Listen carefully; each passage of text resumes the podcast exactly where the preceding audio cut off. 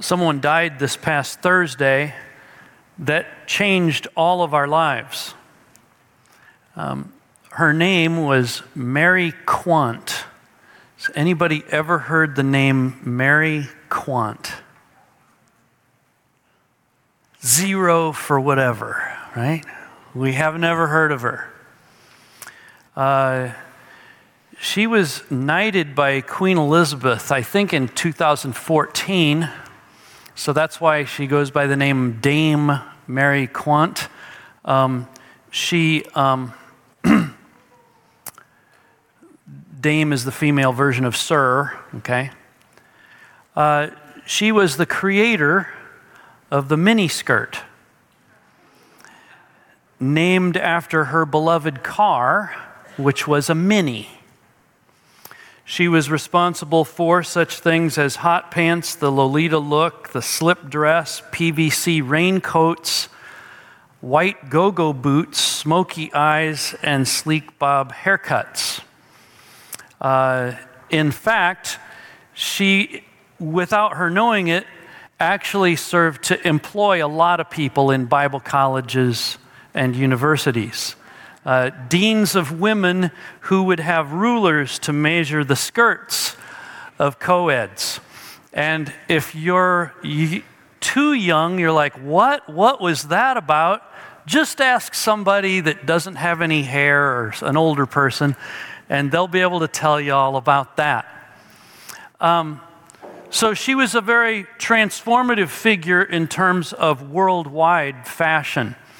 Uh, the Victoria and Albert Museum said this about her upon her death. She represented, and here's the phrase, the joyful freedom, the joyful freedom of 1960s fashion and provided a new role model for young women. That phrase, joyful freedom, is what I want to talk about this morning. What does it mean for the Christian to experience joyful freedom. I invite you to open your Bibles this morning to 1 Corinthians chapter 10. 1 Corinthians 10, we'll begin at verse 23 and read our way through chapter 11, verse 1. Paul is still on this theme of how to handle meat that has been offered to idols. He took it up first in chapter 8, where we talked about rooting Christian ethics in Christian love and proper theology.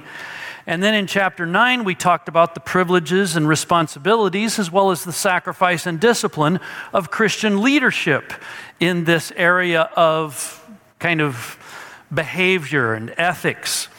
And then uh, in chapter 10, we've, this is the third uh, of the messages in chapter 10 we looked at how others ran their race teaches us how to run our race. Uh, looking at why is the Old Testament there for us. And then we looked at verses 14 through 22 that running to win the race requires running the race that you yourself are in. We talked about that. Now we pick up the theme of freedom, and we're going to look at the freedoms of the Christian. There's three of them here in this text. 1 Corinthians 10 23 through chapter 11, verse 1. Would you stand for the reading of God's word this morning?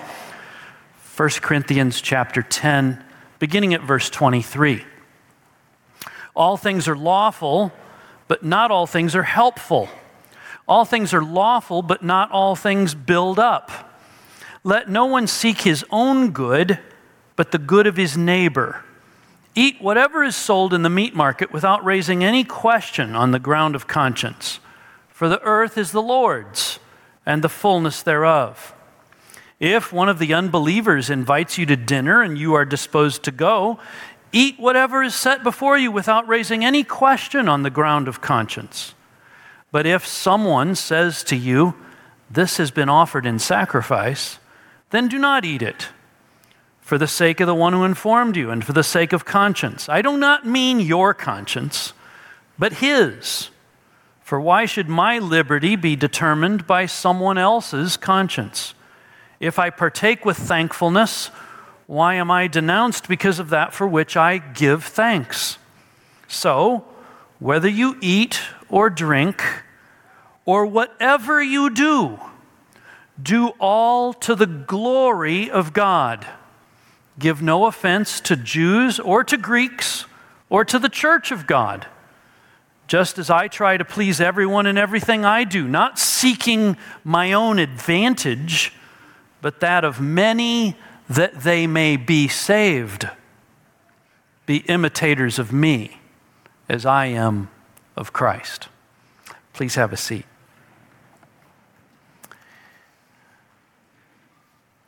Three freedoms of the Christian that we will see bring great joy to the Lord and to our own hearts. The first freedom, verses 23 and 24, is the freedom to seek the good of others.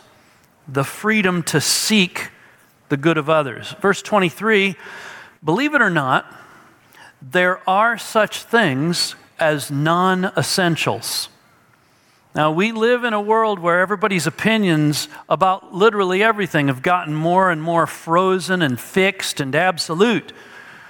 But not everything is helpful, not everything builds up.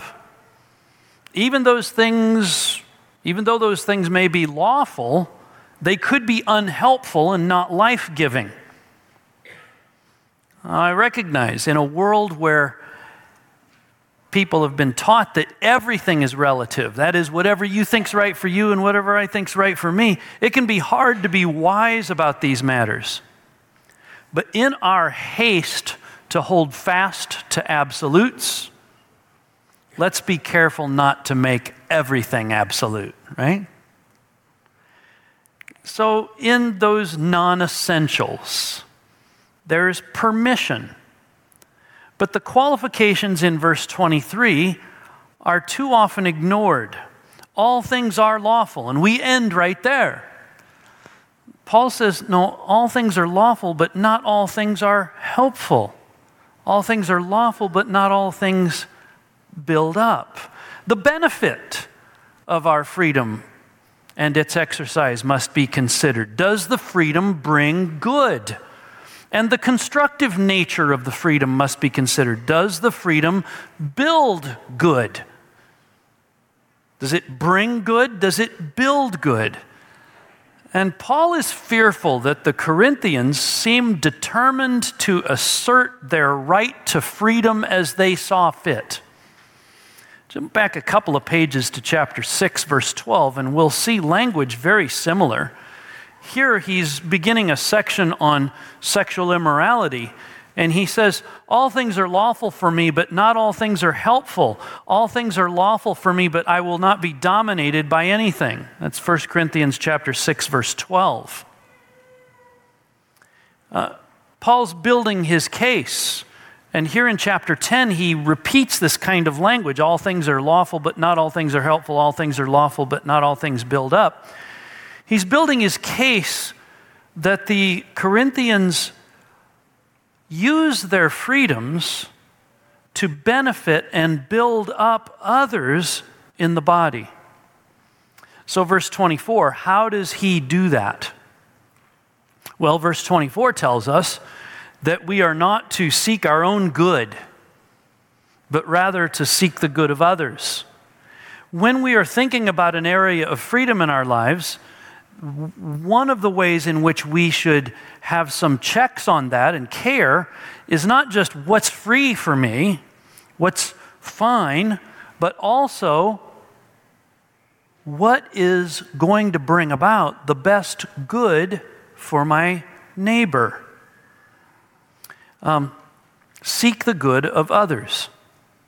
This is the community mission of the New Testament. The community mission of the New Testament is to seek the good of our neighbor. You remember Jesus uh, was asked, what are the, What's the greatest commandment? He says, Love the Lord your God with all your heart, soul, mind, and strength. The second is like it love your neighbor as yourself. The, the community mission of the New Testament is to love our neighbor. Uh, for, let me just give you a couple of examples from elsewhere in the New Testament. Consider Romans 15, verses 1 to 3. We who are strong have an obligation to bear with the failings of the weak and not to please ourselves. Let each of us please his neighbor for his good to build him up. For Christ did not please himself, but as it is written, the reproaches of those who reproached you fell on me. You see, the freest being in all the world is in all the universe is God, and God the Son did not use his freedom for himself, but for the building up of others. This is the community mission of the New Testament. Let each of you, Philippians 2 4, look out not only to his own interests, but also to the interests of others. Your attitude should be just like that of Christ Jesus.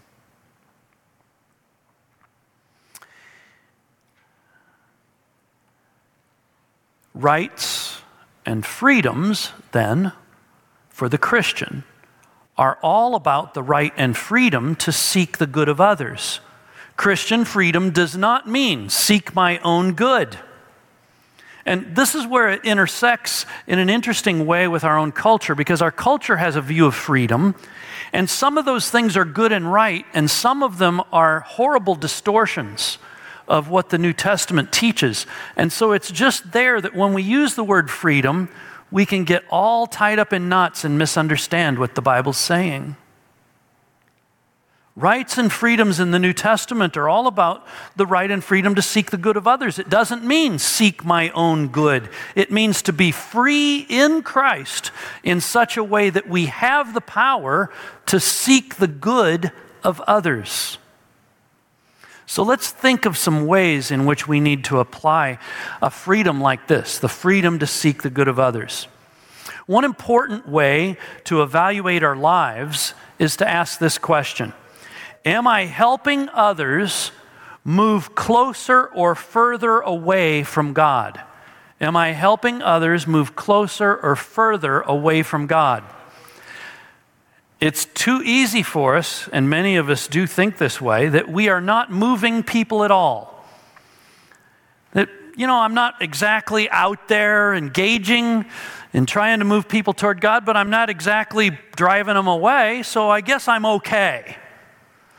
No, by the New Testament definition of freedom, to not move people at all is to move them further away. Our silence and our non engagement moves them away. We need to be careful that we don't think of our freedom in Christ as the freedom to be able to construct a nice little happy life for ourselves and to look at the world around us and go, well, tisk tisk, aren't they in bad shape? The freedom that we have in Jesus is the freedom to seek the good of others. Uh, you know something that I love? I love it when people engage with uh, their world in such a way that they end up, in the process of relationship, inviting a person to come to church with them. And in that process of inviting them to church, I see people standing at the window here. And the look is beautiful. They look with anticipation. They look with a little bit of fear of being disappointed. They look with uh, an anticipation of what's going to happen in church. Because when you invite somebody to church and they actually come, you look at church in a completely different way. It's no longer just an old, uh, old shoe that you wear. You know what I mean by an old shoe? It just fits. You know, you come in, you don't really notice anything. You just, no, no, no. You invite somebody to church and they come, all of a sudden you're thinking, oh boy, I hope the music's good today. And you're thinking, well, I hope Pastor Scott talks about this and I hope he doesn't talk about that. And I hope people will be warm but I hope they're not too intense. You know, you have a whole different mindset when you are thinking, and this is just one example, inviting people to church, there's other ways. When you are engaged in using your freedom to seek the good of others, to move them on toward faith in Christ, when you use your Christian freedom that way, it blows everything up about how you live your life. It's transformative.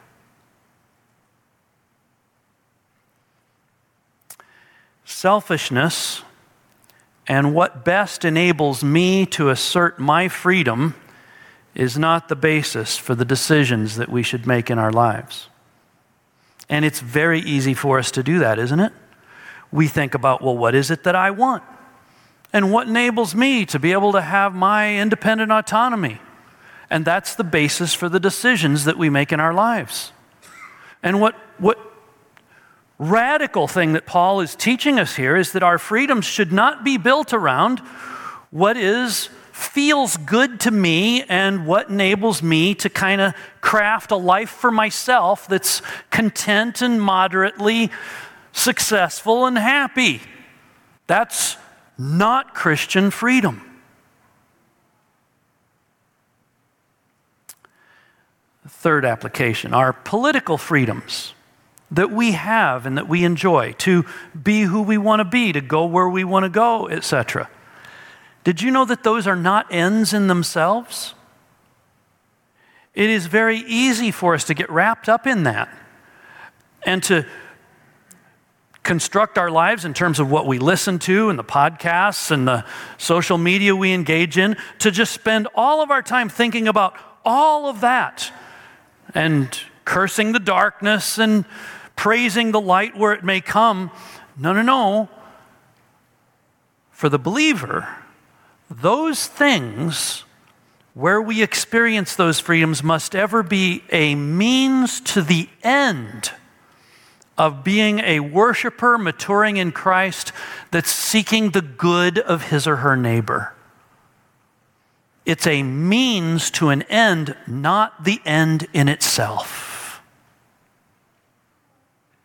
Our freedoms must be used to help others and to build them up in the faith.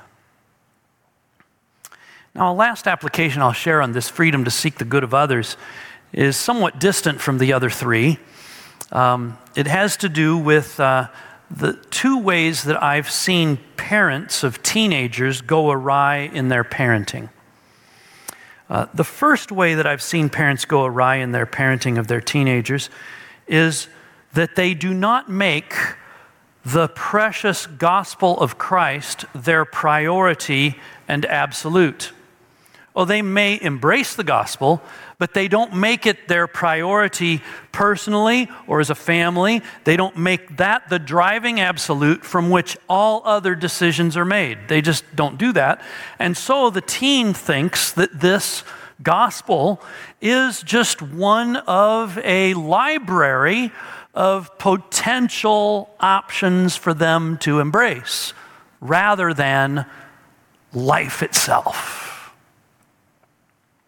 So, in how you craft your family's life and time and freedoms, my first urge is to make the precious gospel the priority and absolute.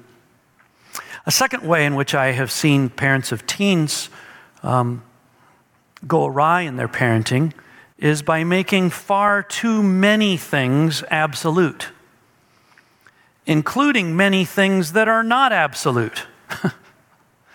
they have a whole list of things this, this, this, and this, and the gospel's one of them, but a whole bunch of them. And this will drive a teenager whom God is designed, this is a design of God, for them to become ever more independent. Did you know that? That your teenager, it is God's design for them to become ever more independent.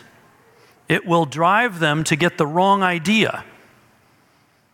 When you make too many things absolute because what they will do is they will look at the absolutes and they go, well, this is foolish, this is foolish, this is foolish. And they'll look at the gospel, which is put on an equal status with these other things, and they go, well, the gospel's foolish too. The freedom that we have in Christ is to seek the good of others. Well, let's look next at verses 25 to 27 and 29 and 30. We'll skip verse 28 for a moment because that actually attaches to the third freedom. The freedom not to make everything a question of conscience.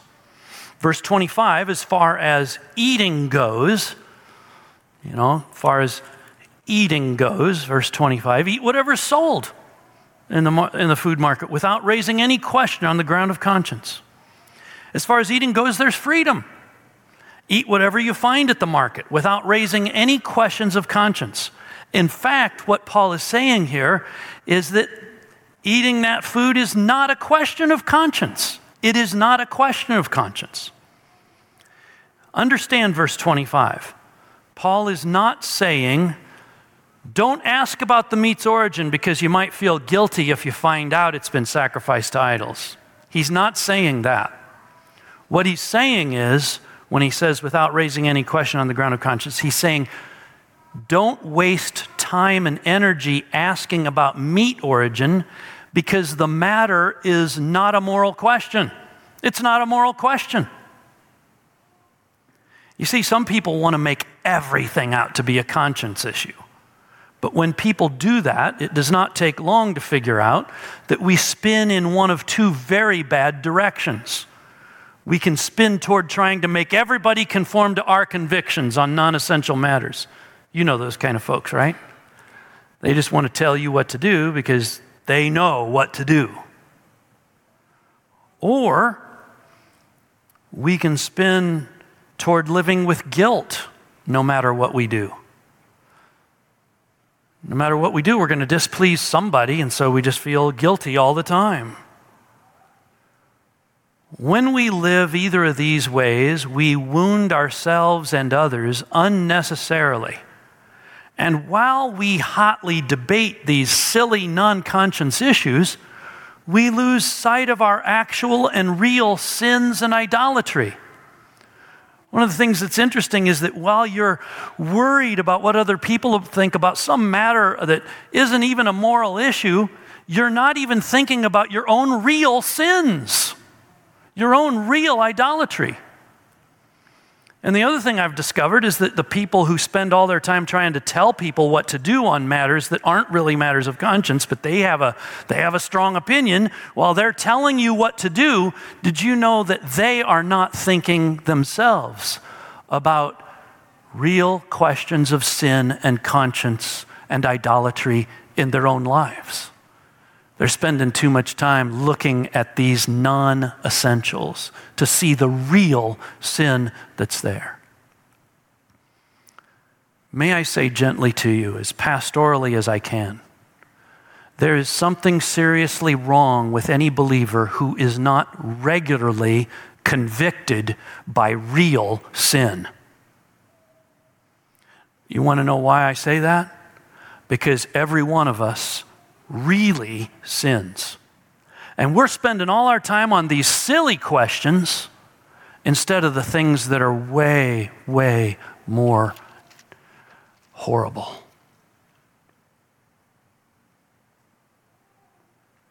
How do we know that Paul's saying this? That he's saying, don't waste time and energy asking about meat origin because it's not a matter of, it's not a moral question. How do we know that? Well, look at verse 26. 4.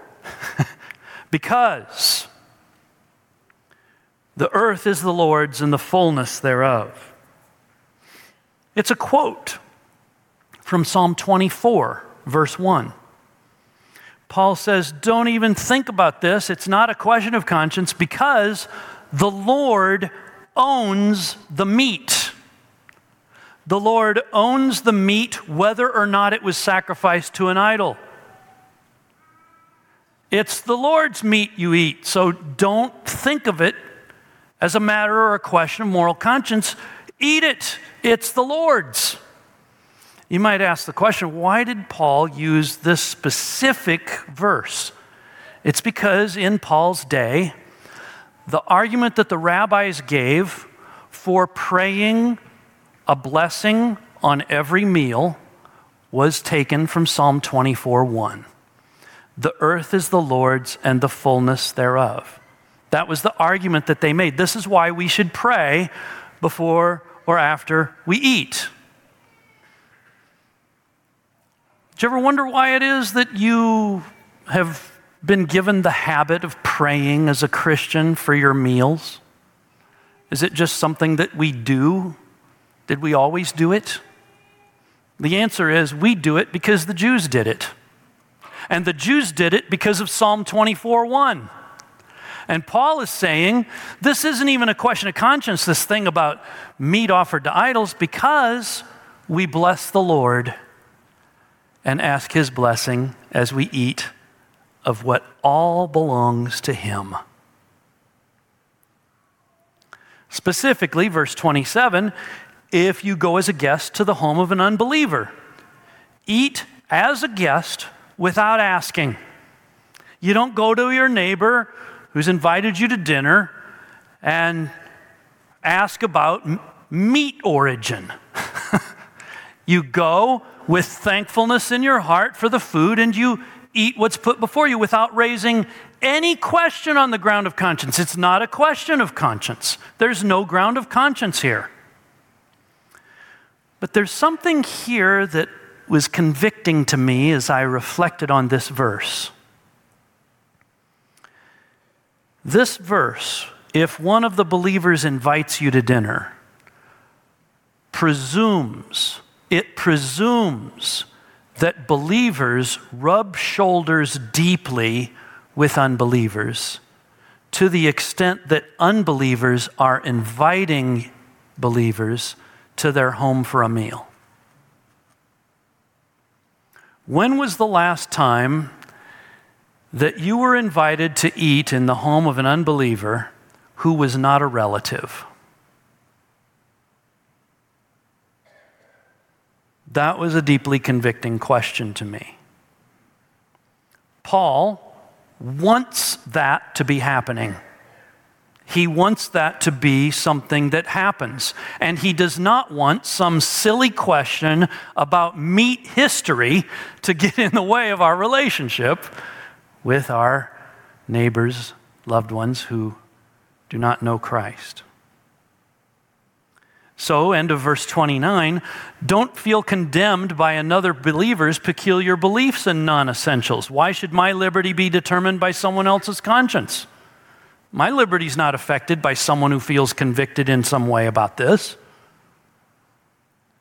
If we partake of what belongs to God with thankfulness for his gift, why should we accept being denounced for partaking? That's what he's saying in verse 30. If I partake with thankfulness, why am I denounced because of that for which I give thanks? The freedom not to make everything a question of conscience. For application, I leave you simply with one question that I'd encourage you to just meditate upon. This question is What are some areas today that can be hotly debated on grounds of conscience, but should not be hotly debated on grounds of conscience? What are they? What are some of those? You can think about that and be careful not to make everything a question of conscience. Well, let's go to uh, the third freedom, and here we'll look at back at verse 28 and through the end of the chapter. The freedom to bless brothers and sisters who think differently we have the freedom to bless brothers and sisters who think differently.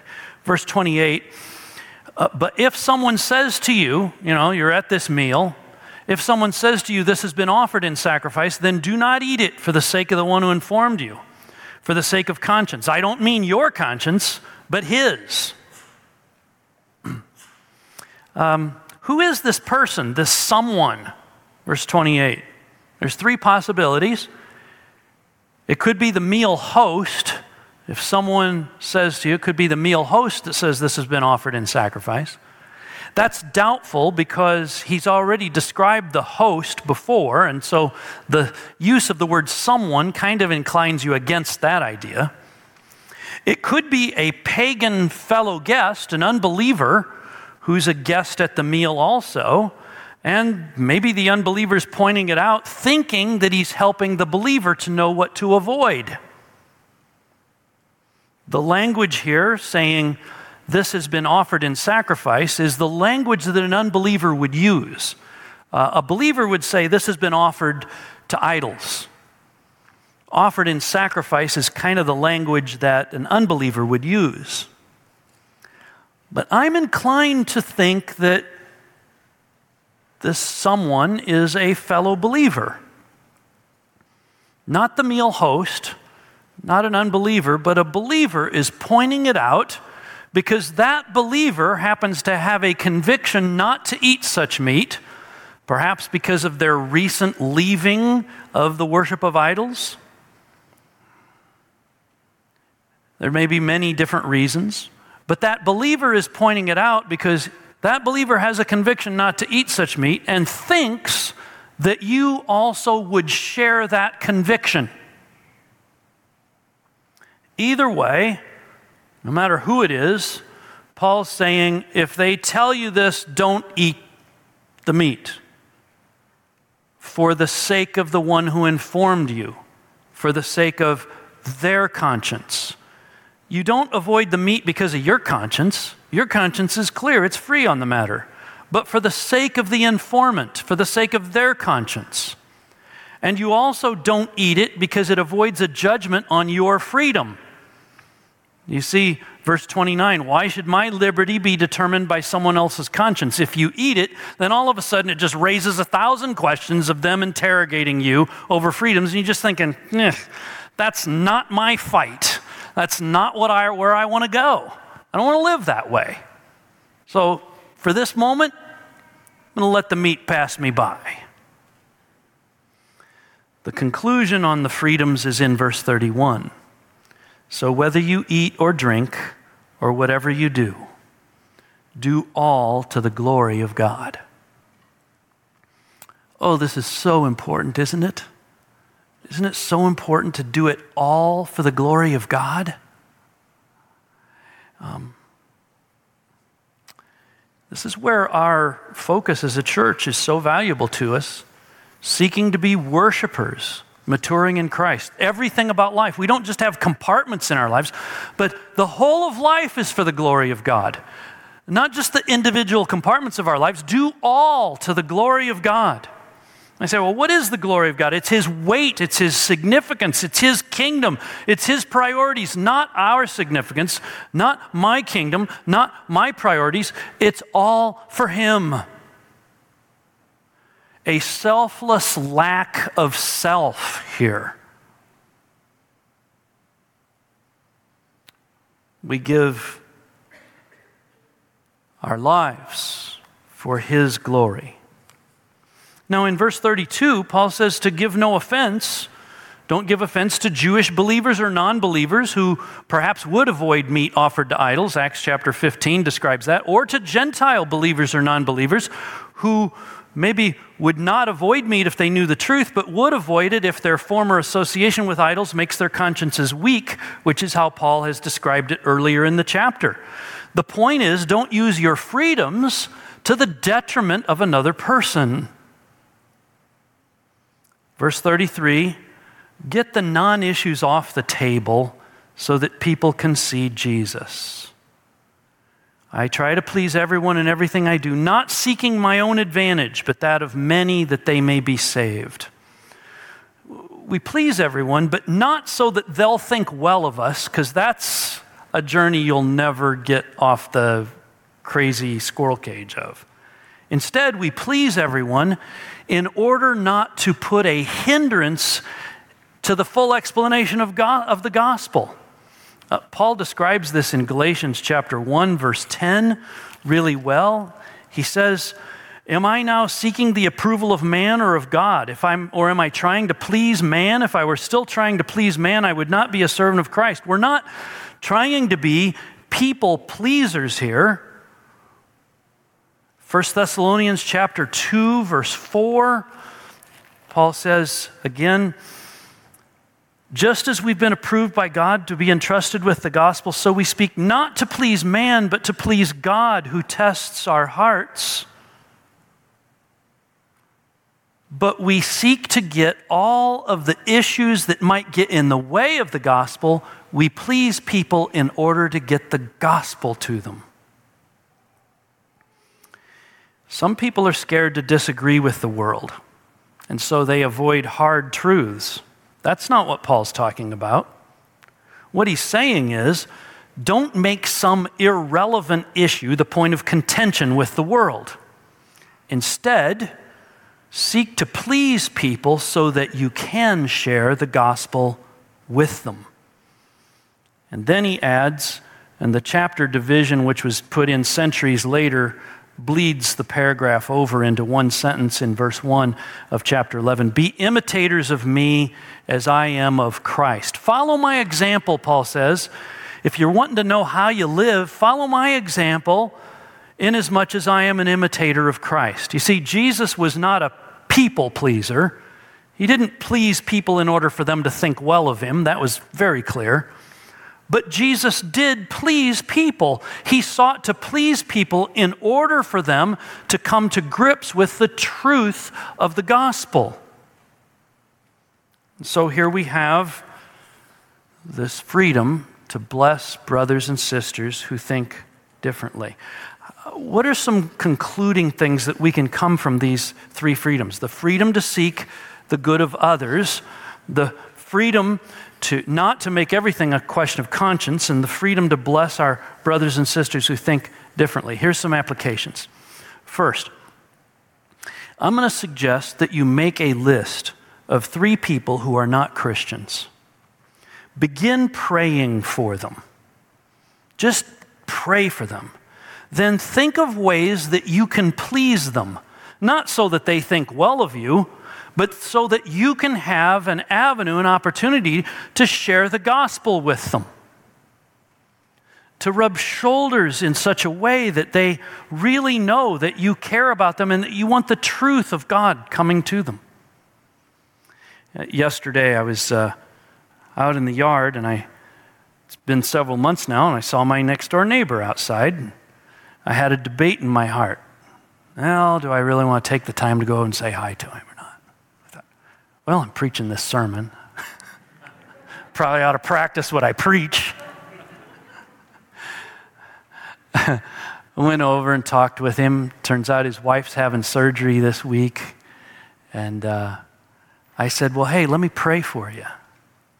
And I just prayed with him right there. When I got done praying, he just reached out and gave me the tightest hug.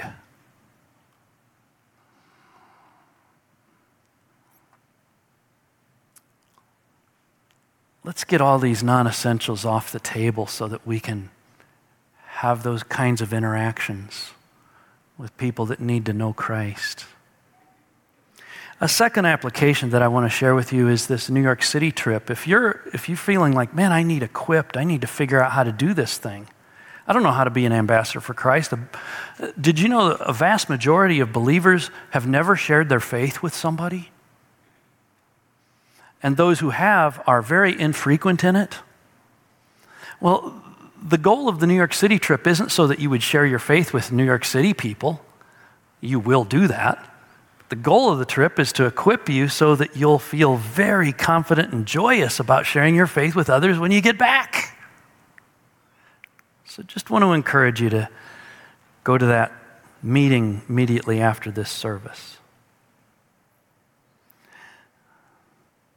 The last thing that I want to share with you is what does joyful freedom mean to you? Joyful freedom. For Mary Quant, it meant transforming the world of fashion in such a way that it has never been the same since. But what does joyful freedom mean for the Christian? It means engaging a lost and hurting world meaningfully with the gospel of Christ so that all the other issues are off the table, non essential, so that they may see Jesus. And that in everything we do, we seek the glory of God. Let's pray. Now, Lord, this morning we pray that if there's some here who've never put their faith in Jesus, we want them to know that there's a way they can know that they have eternal life. What we do is we say, Lord, we're, we're sinners, we've rebelled, we are turning from our sin, and we're running to the beautiful cross of Jesus Christ. He died to take our place, He paid for our sins at that cross, and we trust what He did at that cross to forgive us. We believe he was buried and that he rose again on the third day, and so we can enjoy heaven forever with him because of who he is and what he's done. And I pray that anyone here who's never put their faith in Jesus would do that right now. Say, Lord, I believe Jesus died for my sins. I commit my life to him. I turn from my sin and I run to you, God. Change my life from the inside out. Lord, help us as believers to take these freedoms and use them for the glory of God. That we would not be people who are so focused on non essentials, that we, instead we would seek the good of others, that we wouldn't make everything a question of conscience, and that we would bless our brothers and sisters who think differently than we do. All that you may be glorified and that the gospel would be advanced. In Jesus' name, amen.